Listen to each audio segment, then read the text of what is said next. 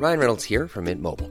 With the price of just about everything going up during inflation, we thought we'd bring our prices down. So to help us, we brought in a reverse auctioneer, which is apparently a thing. Mint Mobile unlimited premium wireless. Ready to get 30, 30, bit to get 30, bit to get 20, 20, 20, bit to get 20, 20, bit to get 15, 15, 15, 15 just 15 bucks a month. So, Give it a try at mintmobile.com slash switch. $45 upfront for three months plus taxes and fees. Promo for new customers for limited time. Unlimited more than 40 gigabytes per month. Slows. Full terms at mintmobile.com. I'm Sandra, and I'm just the professional your small business was looking for. But you didn't hire me because you didn't use LinkedIn jobs. LinkedIn has professionals you can't find anywhere else, including those who aren't actively looking for a new job but might be open to the perfect role, like me. In a given month, over 70% of LinkedIn users don't visit other leading job sites. So if you're not looking on LinkedIn, you'll miss out on great candidates like Sandra. Start hiring professionals like a professional. Post your free job on linkedin.com/achieve today.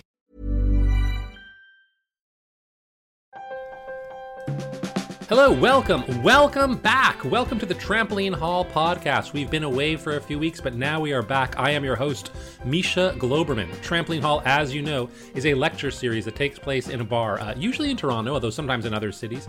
People at Trampoline Hall give lectures on all kinds of subjects, with the one restriction being that they cannot lecture on subjects on which they are professionally expert. It cannot be their job to know the thing. After each lecture, we take questions from the audience. I do. I take questions from the audience. This, of course, is the Trampoline Hall podcast, uh, not the live show. You probably know that because you understand how reality works. Um, but uh, the way the, the, podcast works is on each episode, uh, we take one lecture from our archives. Some are old, some are new, some are um, both old and new. Um, the, the, and, we do it in little short seasons. So uh, a few times a year, we do a six episode season, and now is the time of the year when we are doing that. For this season, Kate Bars has looked through the archive and chosen six amazing uh, lectures uh, for you to enjoy enjoy. If you like this, by the way, and you're in Toronto and it's not the COVID pandemic, you should come see the show. Uh, get on our email list and you can do it. Oh, also, if you like the podcast, you can see the live show in Toronto when we're doing it. Also, if you're listening now during the pandemic, we've been doing online shows. You can get on our email list and get announcements about the online shows too.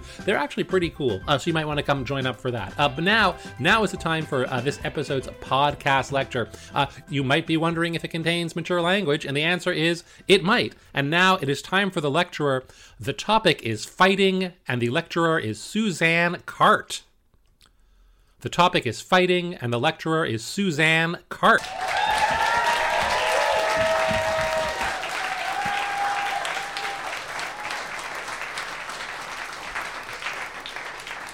Hello. I don't feel so bad now with the paper that I saw Misha like waving his around because now I'm going to wave mine around for the next eight minutes. Uh, so, yes, I'm talking about fighting, but more specifically, in uh, 1989, Vince McMahon announced that WWE was fake. Testifying in front of the New Jersey State Senate, McMahon, the World Wrestling Federation owner, was pressured to reveal that professional wrestling was scripted and, in fact, was entertainment and not sport. He did so as a strategic business move to avoid taxation, bureaucratic regulations through the State Athletic Commission, so he wouldn't have to pay a levy that, for the house shows or any of the pay per view events. It was an admission that changed the way in which the industry operated, but it really was not all that shocking. What was shocking, though, was that when it was uncovered as a charade, it did little to deter fans from investing in the character narratives and the fights themselves. This confession that all the outcomes were predetermined did nothing to damage the reputation of the organization, nor did it affect its mass popularity. This did uh, change, uh, it didn't change how professional wrestling was consumed, and the WWE was at the height of Hulkamania at the time and showed no signs at all of slowing down. Fans were able to suspend their disbelief and continue their love affair with wrestling, as my grandfather used to call it. But for Terry Gene uh, Bollea and Hussein um, Khosrow Ali Vaziri, pro wrestling was really all too real. It is their life. You might be, or sorry, WWE was not uh, determined their, not only determined their futures, but it fundamentally shaped who they are. Um, these two men you might be more familiar with as Hulk Hogan and the Iron Sheik. These characters are the reality. Terry and Hussein no longer exist. There is only Hogan and Sheik. Their lives have been dictated by a kayfabian system. Um, so kayfabe is a pro wrestling industry term. It's um, all about the dedication to truthiness. To be kayfabian is to portray, portray all events uh, within the business as completely factual. All of the wrestler storylines, moves, bad blood, fights are all to be represented as close to the truth as possible, not as staged or worked. Kayfabe rules that wrestlers stay in character during the show and in all public appearances uh, in order to maintain the feeling of reality, albeit suspended uh, amongst fans. The word kayfabe is thought to have originated as a carny slang for protecting the secrets of the business. It may ultimately uh, originate for Pig Latin for fake, egfe, or the phrase be fake, eBay, egfe. Another theory is that the term was yelled um, to signal trouble, and that kayfabe also may derive from another trick used by tra- traveling uh, carnival workers. With money tight, a carny would call home, collect, and ask for kayfabian. The receiver would then reject the call, but the message would already be sent. The code was letting people know it, that they were at home, that they made it safe to the next town without having to pay for the cost of that phone call. So, like a magician's code um, to never give up any trade secrets, so kayfabe has become the code that protects pro wrestling industry, maintaining the realness of the storylines. But there's deep consequences for breaking those codes. A tough lesson that the Iron Sheik discovered in 1987. Hussein uh, immigrated to Minnesota from Tehran in the late 70s, where he was a bodyguard for the Shah and one of the, the top three champion military wrestlers in Iran. In America, he coached the U.S. Uh, Olympic wrestling team and began uh, the amateur circuit. So, pro wrestling at the time is not what we understand it to be today as the multi billion dollar organization. But he was working under the management of Verne Gagne. Uh, Hussein was uh, perfect for the entertainment wrestling. He was an athlete that was in top physical condition. He had skills in the ring. He had developed a deep love and dedication to the sport. It was his life. He's once said, to, uh, said that he felt married to the mat. It was his lover and it was his friend. Yet he wasn't progressing in the industry. It was Verne's wife that understood that Hussein wanted to go to the next level, that he would have to, and wanted to become more prominent in the business, he would have to find a very successful gimmick to make him a more recognizable character. She told him, Well, you're Middle Eastern. Why don't you make yourself a sheik? Thus, the Iron Sheik was born.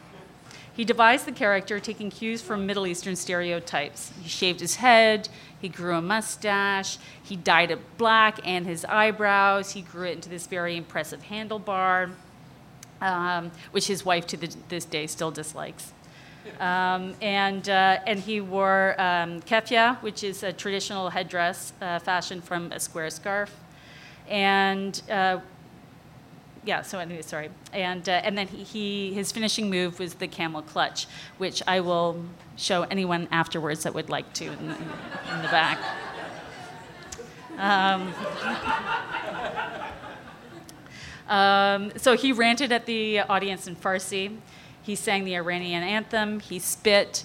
He uh, berated American ideals. The fans were completely irate but they were feeding off the core anti-Iranian attitude, the American and, and um, in America, and he transformed himself into the perfect villain. I'll ask you to remember at this time too, when the Iron Sheik was devised, wrestling was still real. And as Jake the Snake describes it, whatever's going on in the world is magnified a hundred times in wrestling. Therefore, the Iron Sheik character exploded in 1979 when the Iranian activists stormed the U.S. State's embassy in Tehran uh, for, in retaliation for President Jimmy Carter putting the Shah in power and uh, providing asylum for him in the U.S. during the Iranian Revolution.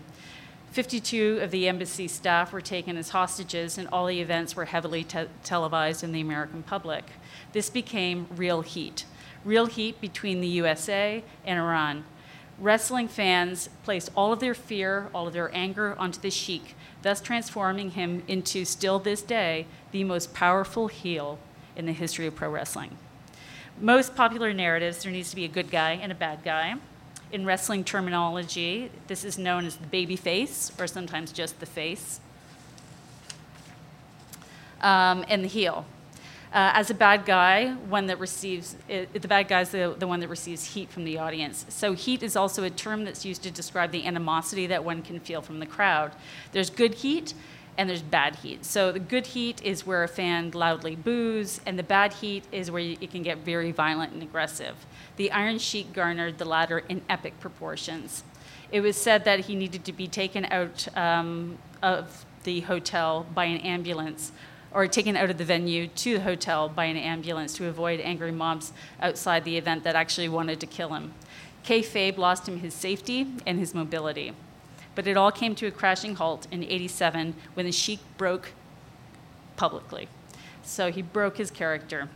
En route to WrestleMania event in New Jersey, arch enemies, but still real life drinking buddies, the Iron Sheik and Jim Hacksaw Duggan grabbed a couple of beers and raced down the, hall, the highway uh, in the same vehicle to the event. So this was a huge transgression. To protect the business, heels and baby faces are never to be seen together, uh, and they have to travel separately.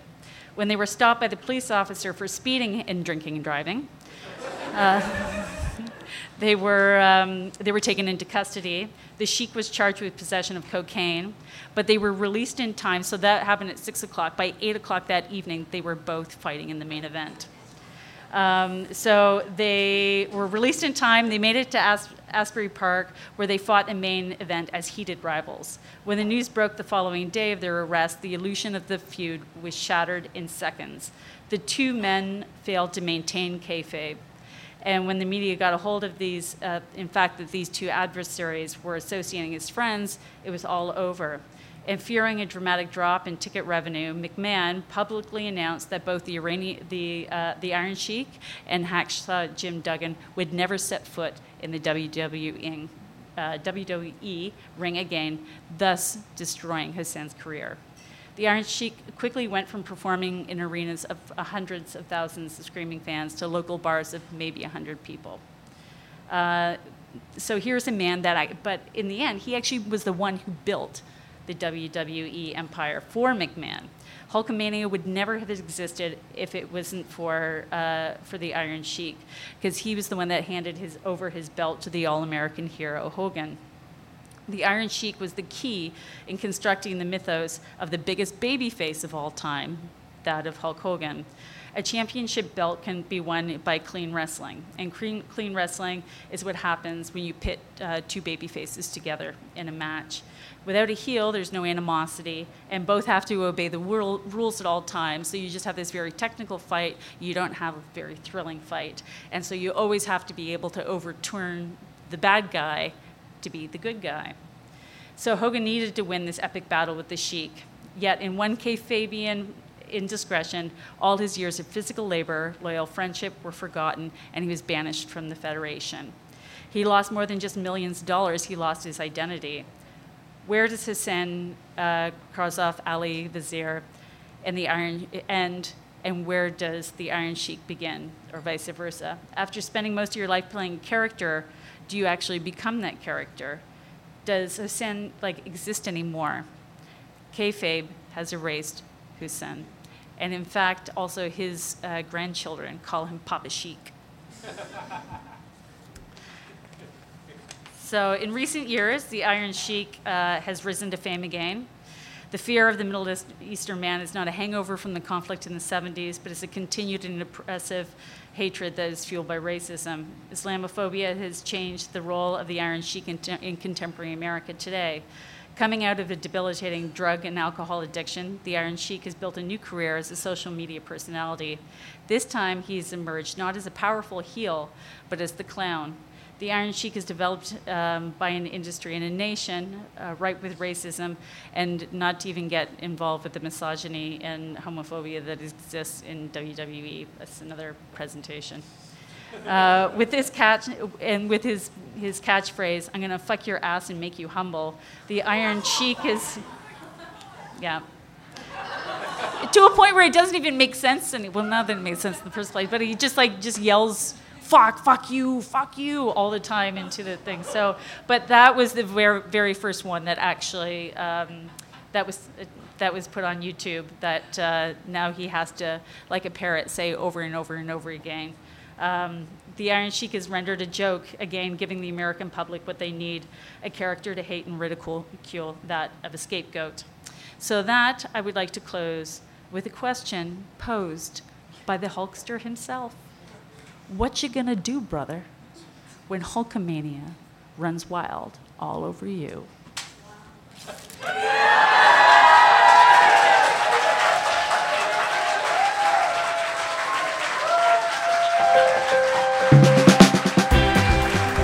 You're listening to the Trampoline Hall podcast. I'm Misha Goldman. Up next, the Q&A.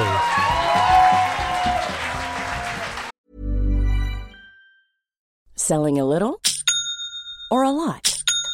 Shopify helps you do your thing however you cha-ching. Shopify is the global commerce platform that helps you sell at every stage of your business. From the launch your online shop stage to the first real life store stage, all the way to the did we just hit a million orders stage. Shopify is there to help you grow. Shopify helps you turn browsers into buyers with the internet's best converting checkout. 36% better on average compared to other leading commerce platforms because businesses that grow grow with Shopify. Get a $1 per month trial period at shopify.com/work. shopify.com/work. Ever catch yourself eating the same flavorless dinner 3 days in a row, dreaming of something better? Well, HelloFresh is your guilt-free dream come true, baby. It's me, Keke Palmer. Let's wake up those taste buds with hot, juicy pecan-crusted chicken or garlic butter shrimp scampi. Mm. Hello Fresh. Stop dreaming of all the delicious possibilities and dig in at HelloFresh.com. Let's get this dinner party started.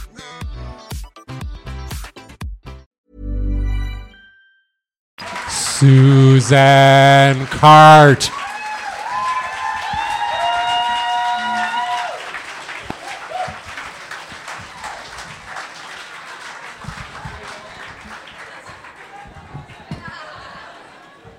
Are there are there any questions? uh, yes, yes, you sir. Can you talk a bit about how you experienced wrestling growing up? How did you experience wrestling growing up? Um, my father is a very physical man, and having uh, two girls, he we fought a lot. And with my dad, there was always the fake, fake blood was involved. We were thrown around. Neighborhood kids would come over. Like it was the way in which we were able to kind of become the boys that he never had. And so it became a very um, yeah, it was, a, it was an exciting thing for us to be able to participate in. And again, like those stories and those narratives and watching WrestleMania and going to WrestleManias as well. Like the energy that's in that crowd is absolutely like fucking unbelievable and terrifying. The audiences are absolutely terrifying. So you They went really to are. WrestleManias as a kid, Yeah. and that was was that fun? Was that was scary? Was scary and fun? Was it? No, no, it was fun then. Now when I look back, it's totally terrifying.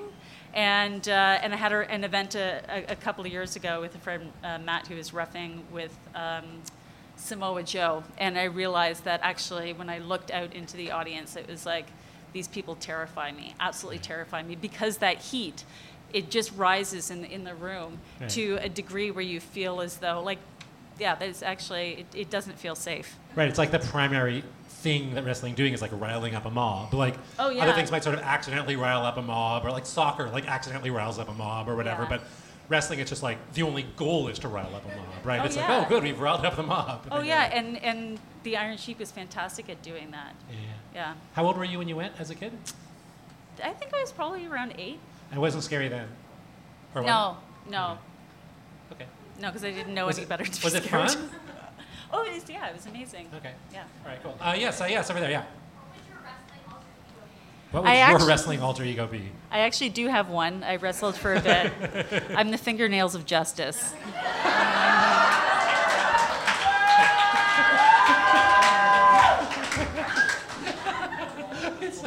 All right. Wait, and you- you have one. You have you wrestle. You wrestle? Is that? I did for a while. I'm not very good at it. I'm not good at the acrobatics, and I'm not good at um, at being pretend to take a hit. I'd rather just be hit, um, and then fake it. I just yeah, it feels weird. That's weird. a really weird. That's a really specific preference. yeah. Because I would much rather pretend to be hit than be No. hit. And I feel I'm in the majority on that. No, because everything tells you not to let your legs slip out from underneath you. So if someone just Right. fake hits you and you So you- all of a sudden have to dramatically react to that, you actually have to kick your legs out from underneath yourself. But again, like if someone really hits you, then you don't Right, need it's to do easier that. to, right, you don't have to do all that extra pretending. Exactly. You just Uh, fall over. I do remember though in one match, a guy had picked me up and thrown me down, and when he came to grab my back again, I was like, "No, Zeke, actually, I am in pain." um, are, are there some, okay, oh, yes, yes, you, yes. can you show us the camel? Can we see the camel clutch? Want to see the camel clutch? It, it actually can be painful. I'll, I will warn you. Well, okay, all right. But was it like a, is it damaging or just painful? You have to lay down. Uh,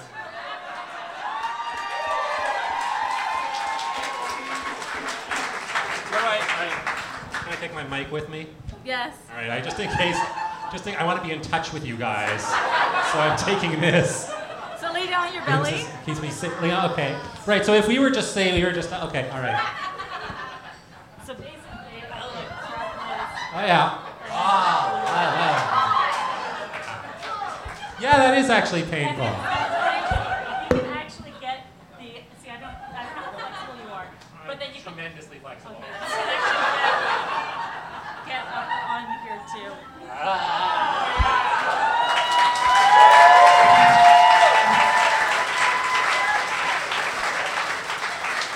But you can see how far he can backbend some people. And then in like the epic fight with him and Hogan, there is one because of course you know the back and forth. You can't just go in there and then the Sheik has to do something nasty or the heel has to do something nasty to get the the good guy, the baby face, to fall at one point and oh, look like he's almost gonna lose and then come back. Yeah, I can see how that would be hard. yeah, yeah. Okay, back there. Do you have a what? Did you have to practice the? I'm, you probably Oh, the, the shirt rip. there's oh, okay, a, shirt a, rip. a tiny tear at the top, so you don't have to do too much work at the beginning, because that would be really humiliating if I was like, yeah. I pictured you having like eight different lectures that all ended with that, and you were like, I don't know, I could do a lecture about how clothing are shoddily manufactured Yeah. nowadays, or I could do a lecture about how I how I outgrow certain things, or whatever. You're like, no, no, I'll go with wrestling. But I actually, I used to do it a lot more. I uh, once was the, uh, I'm the former undefeated pillow fight champion of the world, and uh, and that was something I used to do before I entered the ring all the time. What is what is Taking- what does defeat look like in a pillow fight? Submission. Um, yeah, so submission either like just uh, blows taken, uh, suffocation, uh, and yeah, and just like a in a KO or TKO. You put you, you if you move a- that pillow, you can get a between lot KO of. and a TKO and pillow fighting would be a fine distinction. Is there like? Well, a- you can you can get uh, when, if you move the the foam, or when we used to use feathers, if you get it down, it can be like an anvil. If you can like spin it down to the end.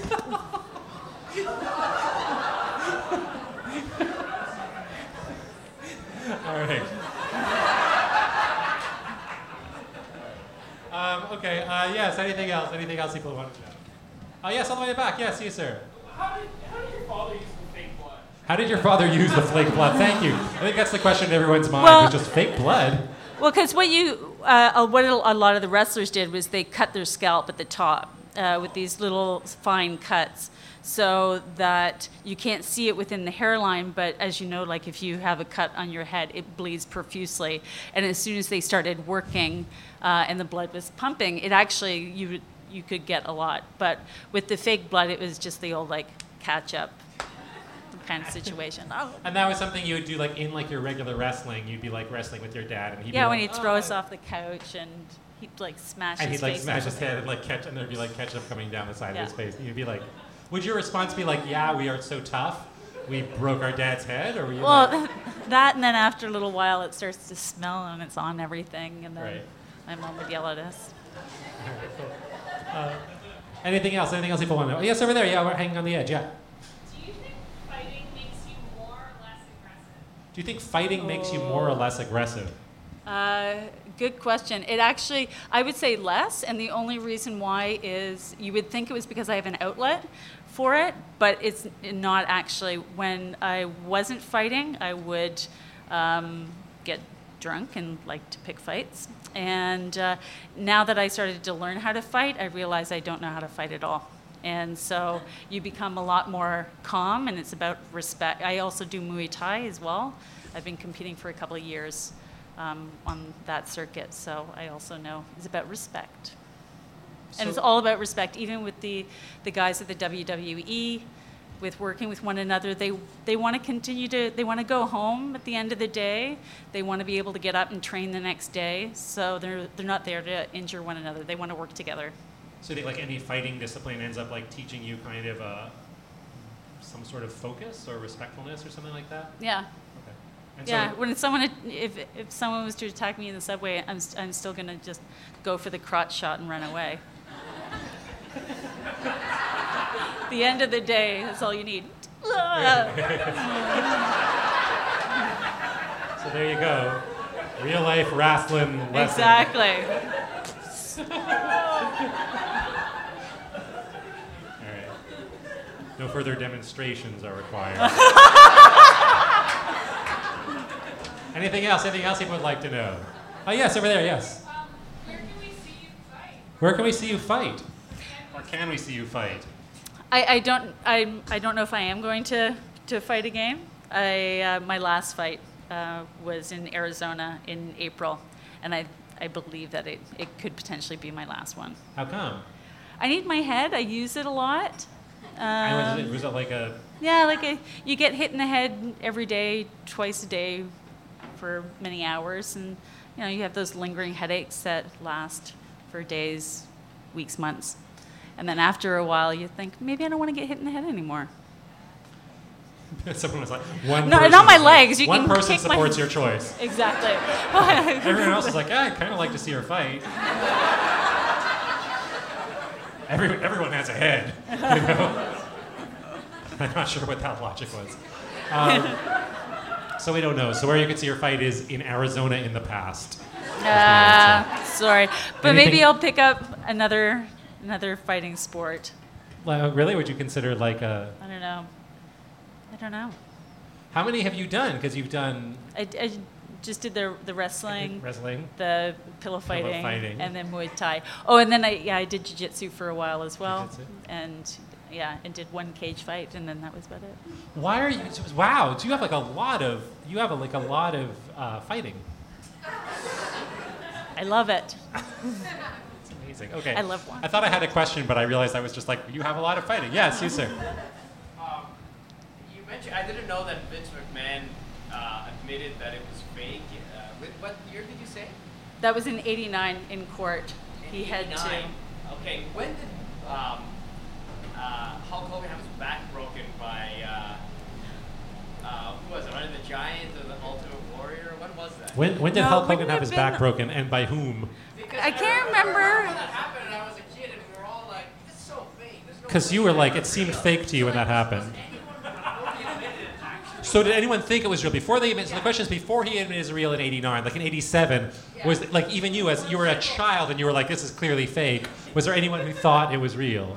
I think I, I feel like people still believe it's real. I'm sure that there is a large group of individuals that are still there. Most of the people in the front row seem to still think it's real. They're all nodding emphatically.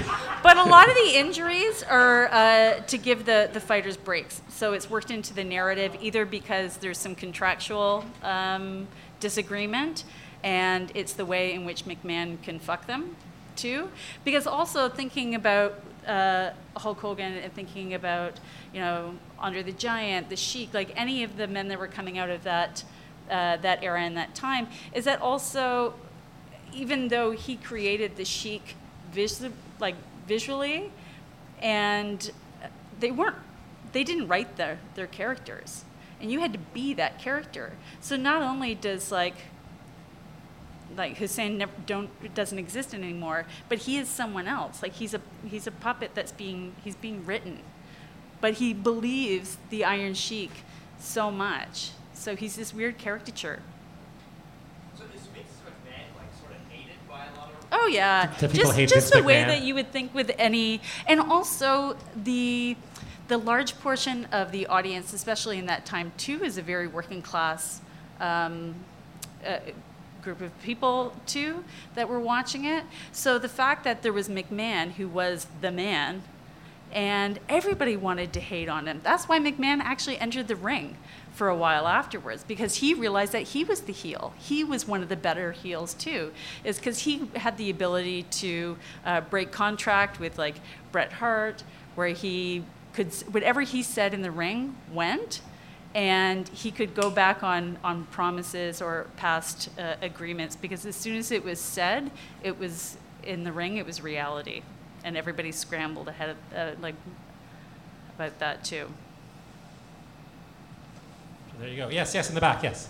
So I'm wondering who awarded you the uh, pillow fighting uh, uh, championship? Was it you, Mindspace, or was it some other lesser? Who awards the pillow fighting championship? What it is was it? it was the the league itself. The pillow fighting league. Yeah. Is that So the Canadian the pillow fighting league or the Yeah. pillow fighting league of Canada? Or are they the same? the- I'm assuming there's multiple ones. I don't know. Same thing. Okay. But uh, yeah, no, it was the league. And it's a Canadian. Na- it's Yeah. a national league in Canada. Is that right? Or is it a? Yeah. an- okay. Yeah, we we did. There is a belt. There's a belt. Okay. Yeah. All right, there you go. So Yeah. that you just want to know if you were like, well, is it is there a belt? Is it real? Yes. Yeah. It's official. It's not some made up thing. Yeah. There's a belt. And they didn't give it to me. I took it from her.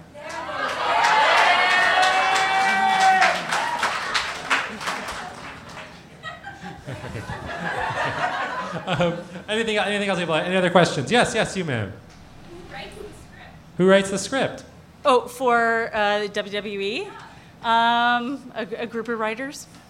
I, I, I don't know any names. I can't give you any more information other than that. But I'm sure, again, like if they sit down with uh, McMahon and with the, the characters and divide what's going to happen, too. But you start to see the UFC taking on the same kind of properties as that because they understand that the entertainment is what keeps people around. Like for a number of years, too, it's just like rubber match after rubber match after rubber match because it was the only way that they were able to build any kind of character narrative without it getting too um, soap opera like and so that it didn't look like entertaining entertainment but again like how many times have you wondered how if they're if they're fixed there's so much money that's that's involved with them In, and in, that- in UFC and Ultimate Fighting. yeah that if they they take a dive for uh, for a paycheck Okay. So so so we don't know who writes. So the question of who writes it is, is writers. writers Writers. People. I just keep picturing like people like finishing like their MFA program or whatever. This is like, great. Oh, no, I thought you know. Yeah. Yeah. Be like, okay. i'm gonna fuck you Um, in the ass and uh, yes, yeah, over there, yeah. Someone wrote that. Someone wrote that. I'm sure he They're wrote like that one sitting in the room. They're like That trying was- things. yeah. They're like, they're like, I'm gonna slap your face and make you humble. Now let's let's let's pump it up a little bit. Pump it up a bit Sorry, you had a question. You- What's it like to What's it like to be in a cage match? Um, scary. Uh, no, it actually wasn't that scary. It, it was fine. The only thing is, is that you're, um, which I didn't think of because I hadn't been in before, is that your your toes get caught in the fence, and that so and you're you're not able to grab the cage. So, um, but also my opponent was a little bit larger than I am, even though we do have weight uh, differences. She came in um, heavier, and that made all all the difference in the world because as soon as she just puts your weight on you in the cage, which I'm not used to that, I'm used to a ring, so I can kind of, I can bounce myself off of a ring and move easier. But as soon as your back is on a cage, there's there's there's not much flexibility in that surface, which I was really shocked. Does that answer your question? You look like I don't know if you can see it, but you looks like like oh my god, it really does answer my question. Uh, so the answer is so don't go into a cage match with someone who's bigger than you if you haven't done a cage match before. That's your that's your takeaway. Uh, let's see. Yes, back there. Yeah.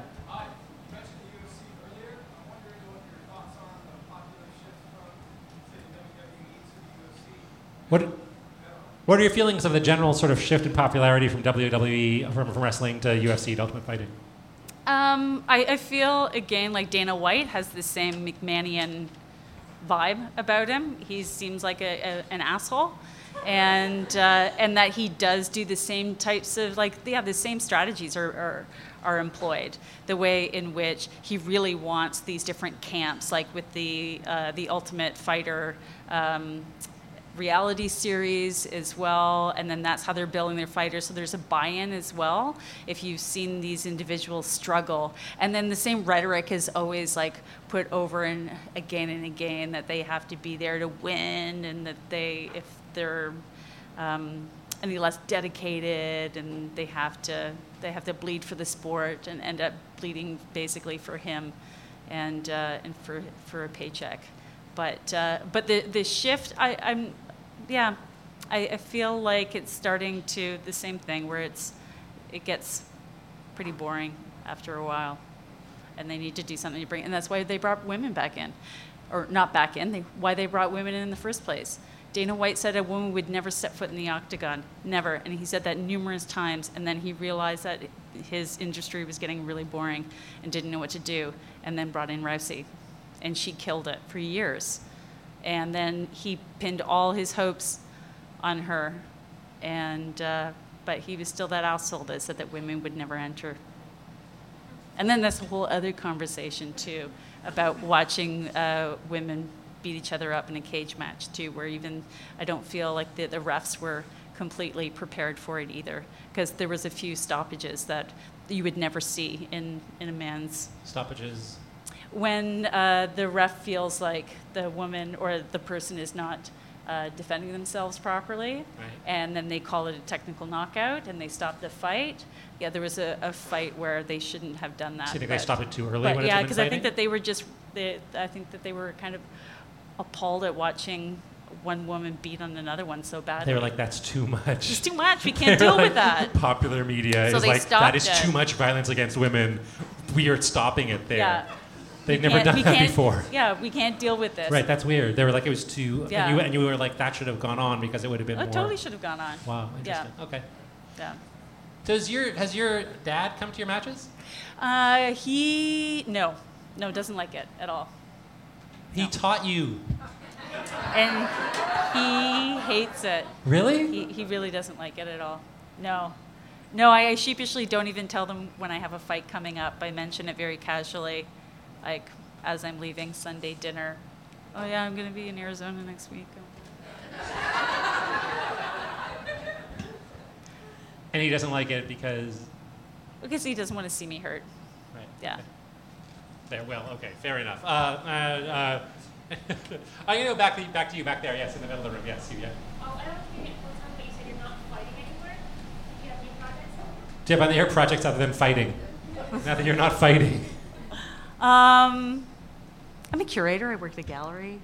Um, so I have, I have those types of projects. I have work-related projects and that. Uh, but uh, but physical challenges, I don't know. I was like, I'm, I think I might like want to do triathlons, but triathlons where maybe we punch people in the face afterwards or something. I don't know. I, I feel either of this. Figure four leg lock. whether it's Get either- out of that and then touch that post. All right, so maybe we'll look forward to seeing you in a triathlons where people punch each other in the face. Maybe. All right, we're wrapping up now. Ladies and gentlemen, Suzanne Carte, ladies and gentlemen.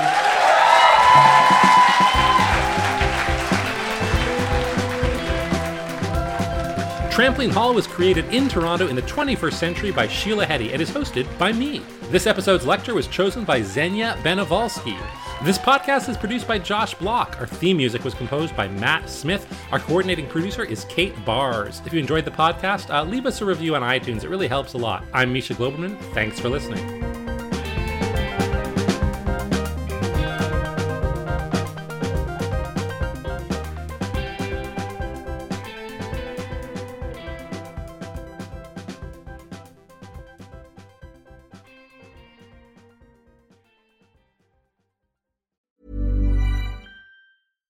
Catch yourself eating the same flavorless dinner three days in a row?